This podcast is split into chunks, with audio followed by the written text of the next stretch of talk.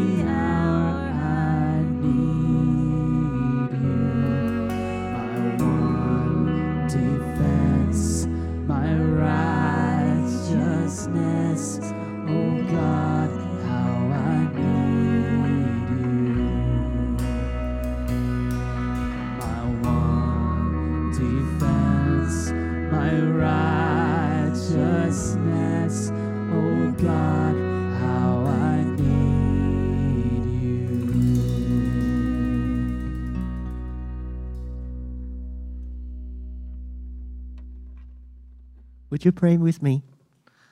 Father God, it's again the Lent season. Last year, we could only uh, express our gratitude for your compassion and um, leadership through videos.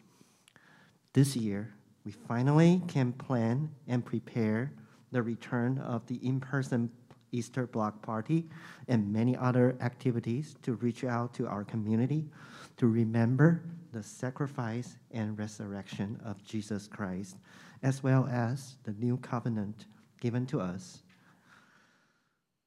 Thank you for navigating us through uh, the turbulent year. Please keep teaching us and leading us. Please help us in making our Easter events uh, healthy and safe. Psalm 133 says, How good and pleasant it is when God's people live together in unity. Though in different denominations, a lot of people in Ukraine and Russia are brothers, uh, are believers of God. In other words, they are our brothers and sisters. Please soften and open their minds with Jesus' story 2,000 years ago, and then the peace back again during this Lent season. In your name we pray. Amen.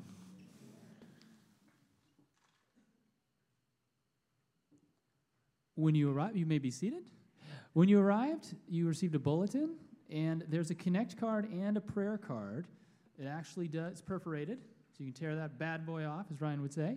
Uh, if you're joining us for the first time, um, take that connect card. Let us know you're here, and uh, we'll get you connected. And then the prayer card, we do have a team of prayer warriors. If you have something you'd like us to pray for, you can uh, leave that as well with us too. The drop, the cards can be dropped off in the foyer, um, and uh, you'll see some boxes. You can just drop those off right in there. At this time, I'd like to invite Scott Schimmel up to give the message.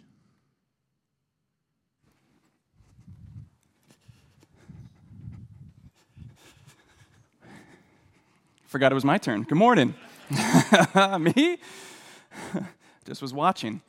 Uh, good morning, everybody. I had this really interesting experience happen this week. First time I'd traveled uh, for work in two years, over two years. I do a lot of speaking. Uh, lately, I've been a lot of speaking on my Zoom uh, for a couple years, but uh, previously I did a lot of speaking and traveling. I went back to that this week.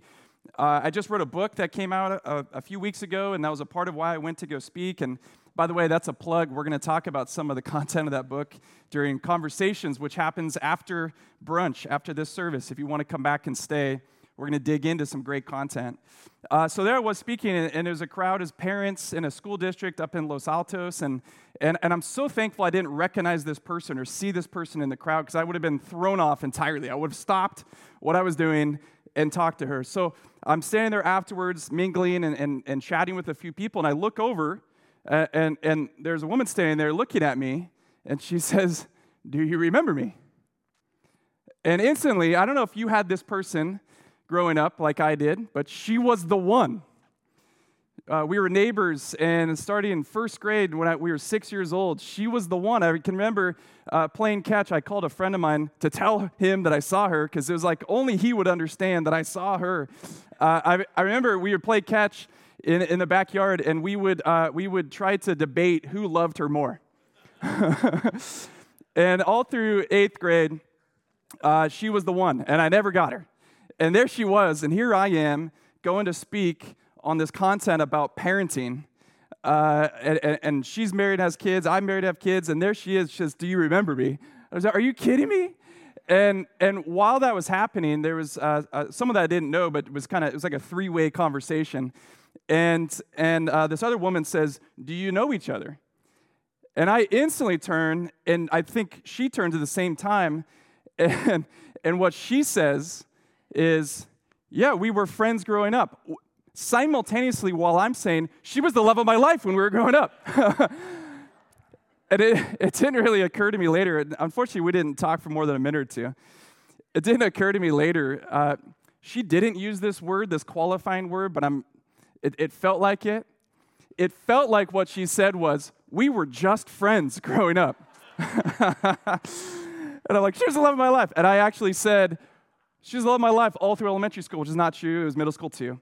Uh, but she moved away when we were 16. I haven't seen her in uh, you know 30 years. It's crazy to see her and catch up and remember those all those memories. Uh, and and that word though ha- has been sticking out to me a lot. Just uh, and and how it applies to our faith because it's very simple to think about Jesus particularly as just. And I, we're going to dig into that. Just just Jesus or just this historical figure, or I'm going to dare say just a Savior. Uh, the idea that when we have people in roles that they don't belong in, things can get out of whack. I have two teenagers now, three kids, two of them are teenagers, and it seems like they've put me in a role that I don't belong. They put me in the role as lame, and I don't belong there. Irrelevant, uh, lacking any counsel or wisdom for their everyday living, it seems like they put me in this corner that I do not belong. And it's frustrating when we get put in and painted into corners. Although, on the other hand, when we get things right, when we get people right, things go better. I remember I've uh, spoken here a lot and talked a lot about my experience as a youth sports coach. There was a moment, uh, probably the worst team I ever coached years ago. My son was young. There were boys that just, it was, you know, the misfits, the bad news bears in terms of their behavior and attitude, and, and uh, kind of everything that could go wrong went wrong. It, during that season, I'll tell you later if you're interested, I had to call attorneys. We had to call the police once. Like, it was a really, really bad situation. Uh, uh, but particularly one boy was in my son's class, and, I, and every day in the morning when, my, when my, I would take my son to school, I would get the opportunity to go into the class and read, read to the kids. I think first or first or second grade around then. And, uh, and two or three of the boys from our team were in that classroom. And uh, two or three of the boys that were really difficult and, and challenging. And I remember one morning towards the end of the season, at that point, it had been two or three months of coaching this one boy, and, and we had had challenges, and uh, yeah, you, you can imagine. Uh, but he was in the classroom that morning and, and just acting out, like just beyond belief before the day started. And I had gotten to know the teacher a little bit, and I could see on her face that look, seeing him start the day that way of just like, oh gosh. And, and if you're a teacher or no teachers, God bless you. The, the idea that you would have to do what I would do, maybe for an hour during practice or an hour and a half during a game scenario, that she would deal with for six hours times five days a week, that was, that was intense. And so I see him and I just kind of connect the dots a little bit. And the big thing that I've been working on as a coach that season was listening. I mean, if there's anything that we're going to do together, and I still use the same pitch, uh, when I start every team, it's, it's going to be dependent upon you listening to me. Your ability to learn, your ability to play well, your ability really to have fun is going to be dependent, contingent upon you listening to me. And so you have to then trust me. You have to trust me that when we're training or running or doing these drills you don't want to do, that it's for a reason. You have to trust that the reason I'm putting you in this position is not to punish you, but because you suck at the other person. I'm just kidding. uh, because it's a part of the broader context of the game. And, and so that was the, the, the, the big theme. Listen to me, listen to me. You have to listen to me. And so there I see him, Jacob, acting out, starting really underneath the desk, below the day. I guess he would get under there, and she teacher would have to call oftentimes an aide or a, a counselor or the principal, assistant principal. And so I see and connect the dots, and I decided I just kind of leaned over and leaned down, and I it took me probably 30 seconds, a good 30 seconds to get even his attention. Jacob just kept saying his name, Jacob, Jacob, Jacob, Jacob. And he finally looks at me, and I said, Jacob, I'm your coach, right? And he's like, uh huh. I say, You listen to me, right? He goes, Yeah. I go, sit down in your seat. All day, be kind to your teacher. Knock it off. And I and for some reason, magic moment, it's like never happened ever again, but he listened. He got up in his chair and he sat down. And I looked at the teacher, and it was like a air fist bump, like, you got this. And I walked out, and I thought how magical it can be when someone sees you in the right position, in the right role. We are all trying to do life well. That I know. I don't know you, but I know that about all of us. We are trying to do life well. And I don't know why you came here this morning. Maybe your parents dragged you, maybe your spouse dragged you, maybe it's just something you do every Sunday. But we are here to have a discussion and to think about putting Jesus in the right role, in the right place. And I know what happens for me is that I forget and I misplace him daily. We have this uh, smart thermostat in our house. Maybe you have that too. And this smart thermostat is like, I forget the movie from the 80s, but it's when all the machines take over. it was like a, a, prediction of the future, which is even more appropriate now. Uh, but this smart thermostat has been programmed. And try as I might, I've disconnected the entire thing. I have rebooted it. I have turned it off. I've unplugged it. I t- plug it back in. I get somebody, I, it wasn't me, somebody has programmed it and every single day it goes back to its previously set programming, which is completely against what I wanted to do. And every day it drives me bonkers. Like I'll watch it. if you have one of those uh, nest things. I'll be sitting there and I'll watch the whole thing like at 9 p.m. just shift. I'm like, what are you doing? What are you? What do you think you're doing? And it's it's in charge. And the idea of that is similar to I think what happens in my faith and yours as it relates to Jesus. There's some programming that is set against even your best intentions. When I come to church and I and I read scriptures and I have a moment in worship and I connect with friends having conversations, I see things clearly again and I remember, oh yeah, that's that's who God is. That's what Jesus is about. He does have relevance for my everyday life and I and I do want to orient my life around him and he has wisdom for me and all these great sparked moments and insights and then commitments. I'm okay, so I know what to do. Me more than anybody. I know I, I know how to, to pray and, and, and I know kind of the practices to keep. And then the next hour comes by and the program goes back to getting through the day, doing my ordinary challenges. Uh, am I alone here? Okay, just checking. Well, Jesus had that experience as well. Throughout the Gospels, you can see that uh, so much of what he was trying to do was help other people know what category to put him in, which was a new one. They had categories uh, in their day as Jesus was interacting with them. They had, they had categories for uh, kind of bizarre categories, extraordinary categories like a prophet. Uh, these, these people that often throughout history, Jewish history, showed up in bizarre clothing, sometimes no clothing, and they would say things, extreme things, uh, uh, uh apocalyptic things, like the world's going to end and, and it's going to be really bad and terrible for us. And they would warn people, and there was a particular role of a prophet. And if you know the story, you see John the Baptist emerges in the gospel stories in that role. And, we don't necessarily see that he would wear that name tag, I am a prophet, nice to meet you, but he acted in the same role and function as a prophet. They also had this other role, uh, uh, uh, in, a priest in the synagogue.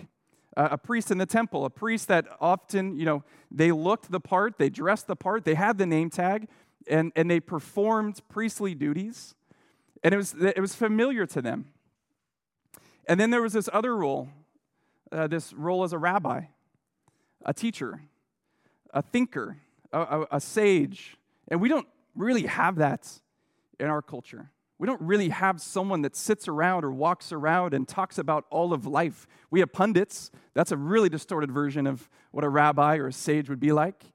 We have people that uh, pro- profess knowledge through social media uh, but it's still different. We don't really necessarily have that role, but that's the, that's the role that Jesus emerged in. This idea of taking everyday, common, ordinary uh, scenarios and situations about life and inviting us to rethink and reconsider them. That's the role and position that he was in. But at the same time, it was different the way he embodied that role early on and as he entered the scene in fact in luke chapter 4 in the beginning stages of him doing ministry he goes back to really his hometown and, and goes into the synagogue and, and gets up in front of people and reads the scriptures which was a rabbi thing to do. And as he's reading the scriptures and, and communicating and, and ascribing some of those uh, the, the scriptures to himself there's people in his hometown who whisper isn't this joseph's son like they had a category for who he was. Isn't this Joseph's son? We, we know that guy.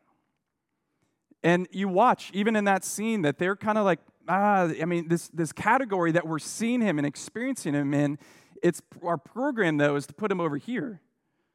And so we're just not quite sure what to do. He would then, Jesus would then warn that and say, yeah, it's really hard. It's really hard for people as it relates to me to put me in the right category. It's going to be really difficult for whoever you are, whether you know me or not.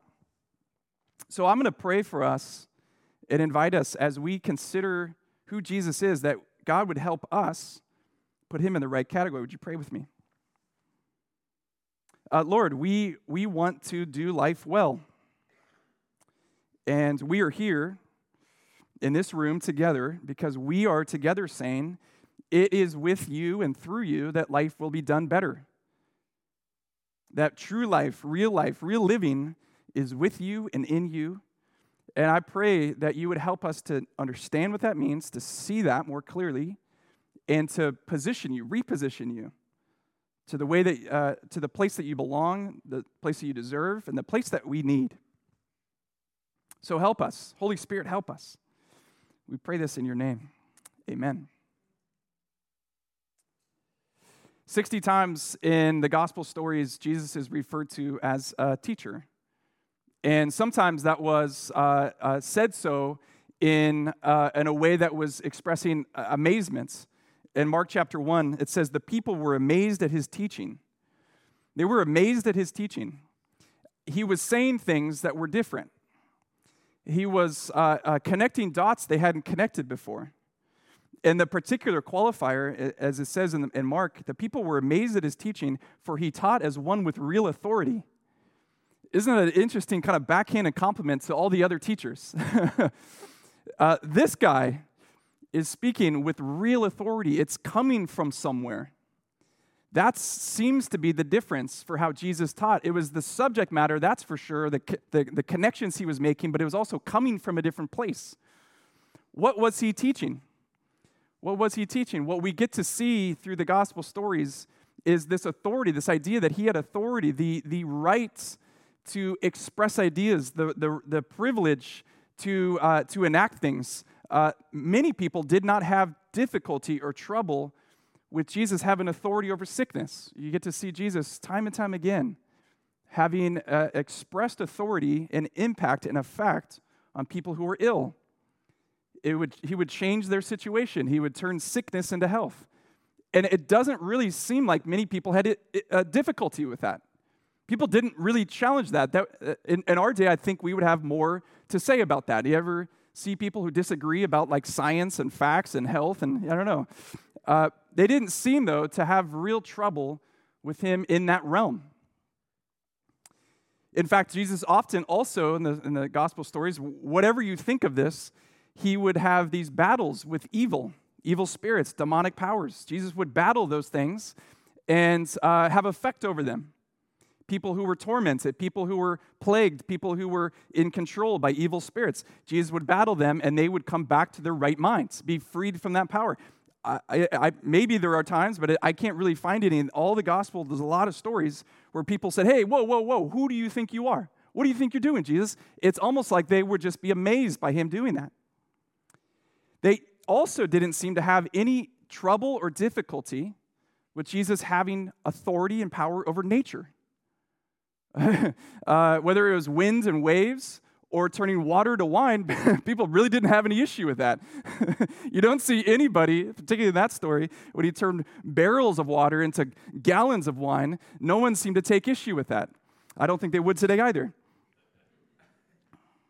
What they seem to have issue in when Jesus would communicate and teach about the human experience and about who he was. They seemed to take issue with what he was proclaiming to be true. And here is what he would say.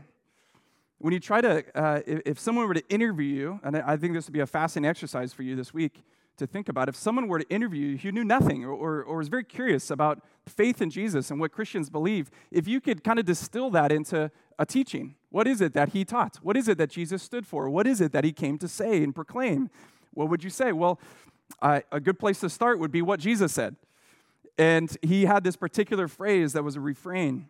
And he said it in multiple ways and different variations. It starts in Mark chapter 1, verse 15. He said this The time has come, the kingdom of God is at hand. Repent and believe in the gospel.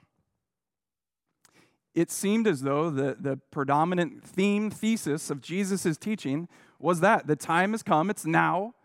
Everything you've been waiting for, all that you've been yearning for, planning for, preparing for, has come. It's now here. And then he talked about the kingdom of God, or uh, other translations for that, and particularly Matthew, he says the kingdom of heaven, which is where we get that word heaven. And what Jesus didn't say, he didn't say, hey, there's, I just want to pronounce and let you all know there's this place you can go later on after you're dead. There's this wonderful place, and all you got to do is believe a few things about me, a couple things really. And when you die, I mean, it won't have much relevance on your life now. It won't really change anything now, but when you die, you'll have this eternity in heaven. He actually didn't say that once. He didn't say that. He did, uh, we might have heard that. We might have translated, interpreted that, and we can get there, but he didn't necessarily say that. It seems like what he said was the kingdom of God, the kingdom of heaven, is here. It's near you. Other translations would say it's close. The time is now, and it's close. Later on uh, uh, in the Gospels, Jesus talked about the kingdom of heaven being amongst you. It's right here. It's, uh, and the words uh, uh, depicted this idea of vapor mist. It's like right here. Another place he said the kingdom of heaven is within you. All right, so this, these are categories. These are re, we're repositioning. Heaven is up there, and he's saying actually it's right here. Heaven is this place you go after, and he's like, it's right here, and it's right now. It's this place you go to, maybe to experience. Maybe you come to a particular address or zip code or walk into a building. He said, No, it's actually within you, wherever you go. It's, you see these repositioning that he's doing. He wants you to recategorize, put it in the right shelf, in the right order. It seemed like what people had issue with was that teaching. That doesn't make sense. How could you say that, Jesus? In fact, there was this one particular part early on where they wanted to push him off a cliff for saying that. And it wasn't just that it was here and it was now and it was amongst you, it was also through Jesus, through him and the way he was living and who he was and the opportunity to interact with his presence and his spirit. They were going to push him off a cliff. Now, I've been angry before, I've been frustrated before, I've never thought to push someone off a cliff. And I think the, the, the dot, dot, dot is what was it that was so offensive about that idea? Why was that so offensive that the kingdom of God would be here and now and amongst us? Why was that worthy of being stoned or, or, or, or murdered? Uh, one of my favorite authors and the guy that shaped my understanding of life and faith is a, he passed away a few years ago. As a writer, as a professor of philosophy at USC. Go Trojans! I'm not a Trojan, but I like this guy. His name was Dallas Willard. And uh, one of the things that Dallas Willard would talk about was the idea that we don't think of in, in, our, in our culture, we don't think of Jesus as intelligent. We think of him perhaps as many things nice, holy, other than, healer, uh, uh, wise man, but we don't necessarily think of him as intelligent or brilliant, even. And he used to uh, do this kind of offhanded survey and, and say, who, when you think of brilliant figures in human history, who do you think of?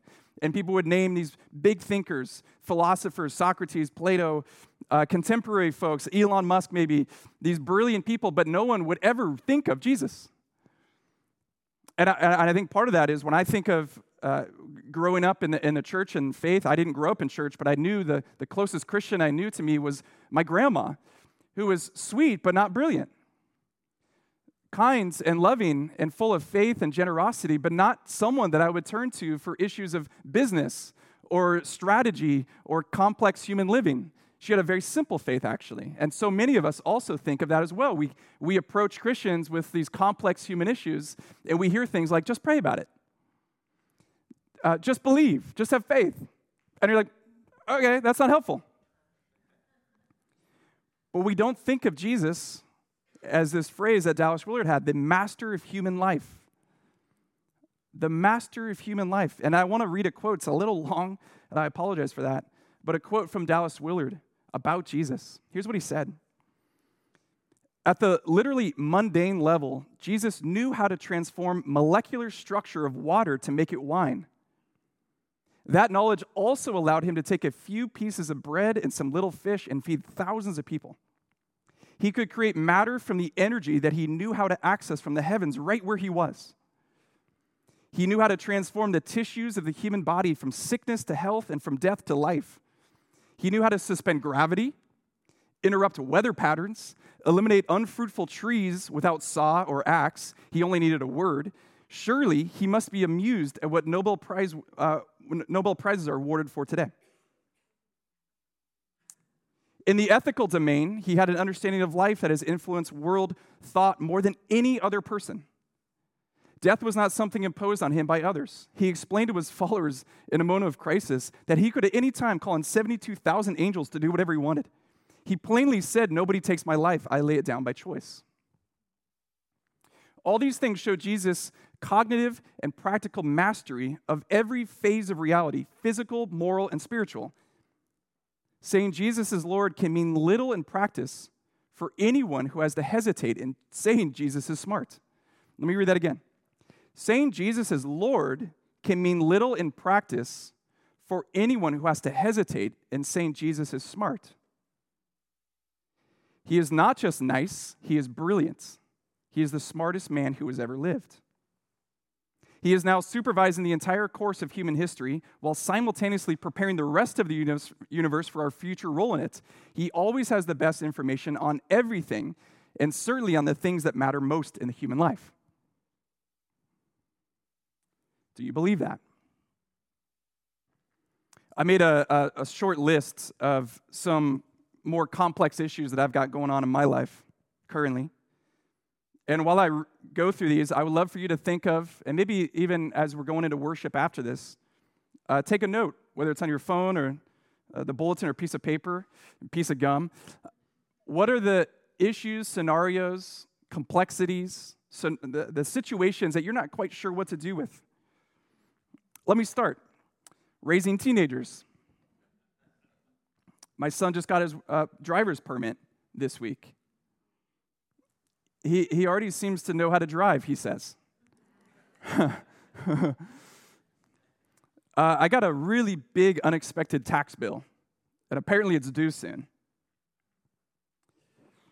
I've got relationships at work that are complicated. Some people I don't like working with. uh,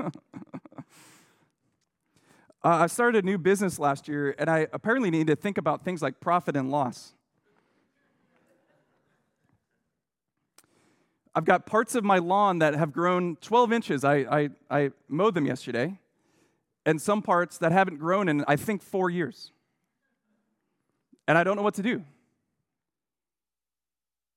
Uh, I've, I've been working really, really hard to putt better. really hard. Like you would, I, I'm embarrassed to tell you how many hours I spend researching the physics of putting. I've, I've coached 22 youth sports teams. I'm on my 23rd, and it's the first time I have a good, talented team.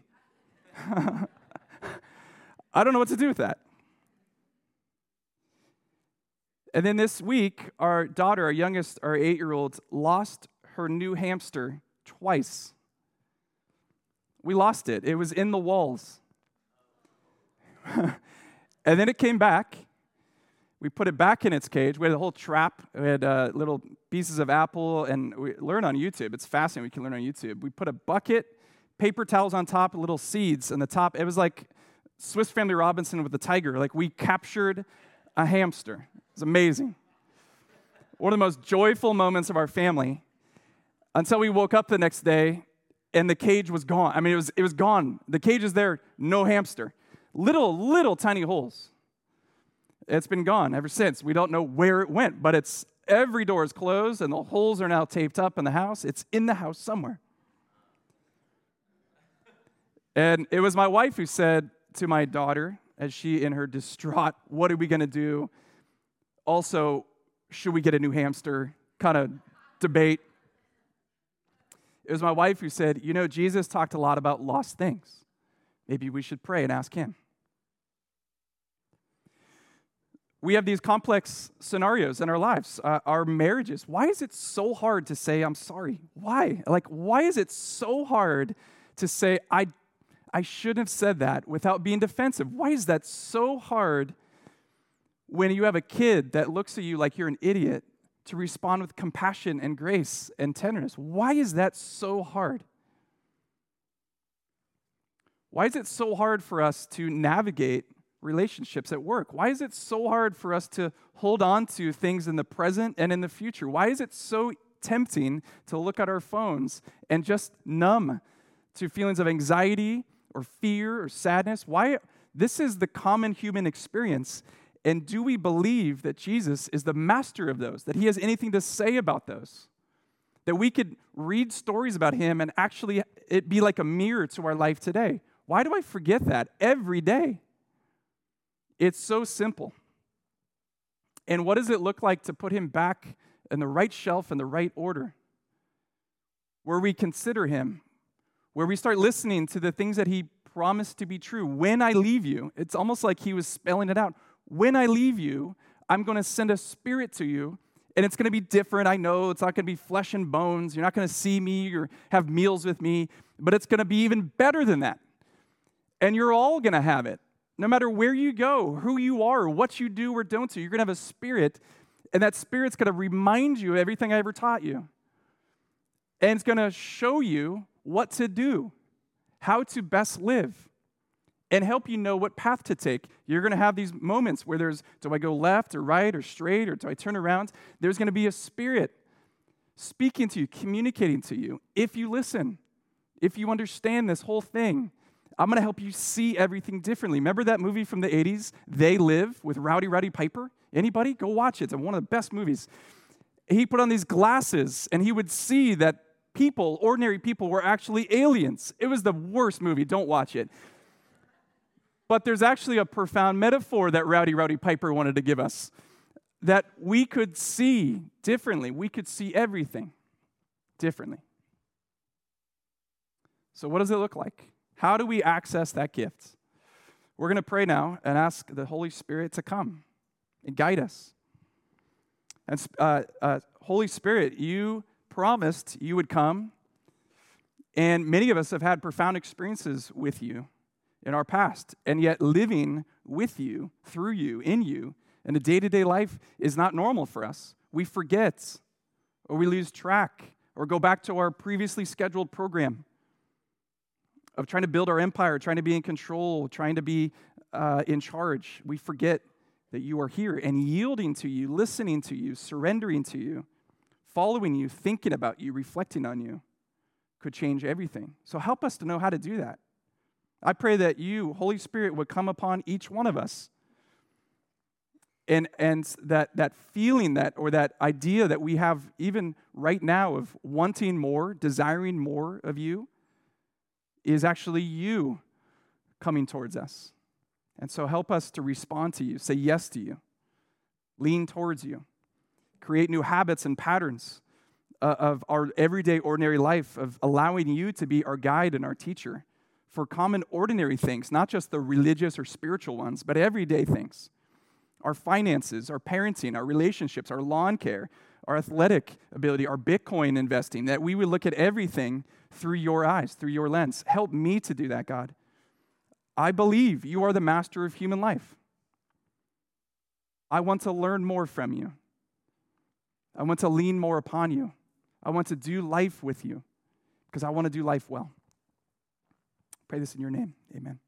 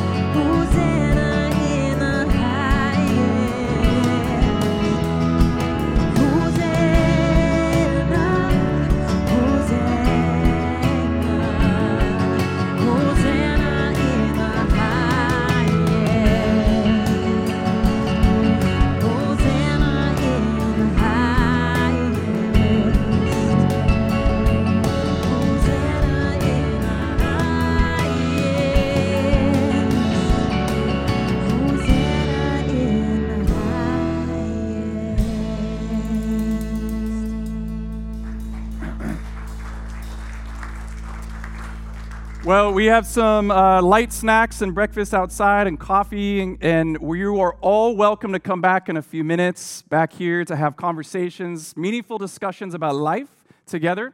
Uh, but now, may God the Father fill you with his love for you. May you know that God the Spirit is giving you all the wisdom that you need to live your life well. And may you know that God the Son is with you wherever you go. In the name of the Father, Son, Holy Spirit. Amen.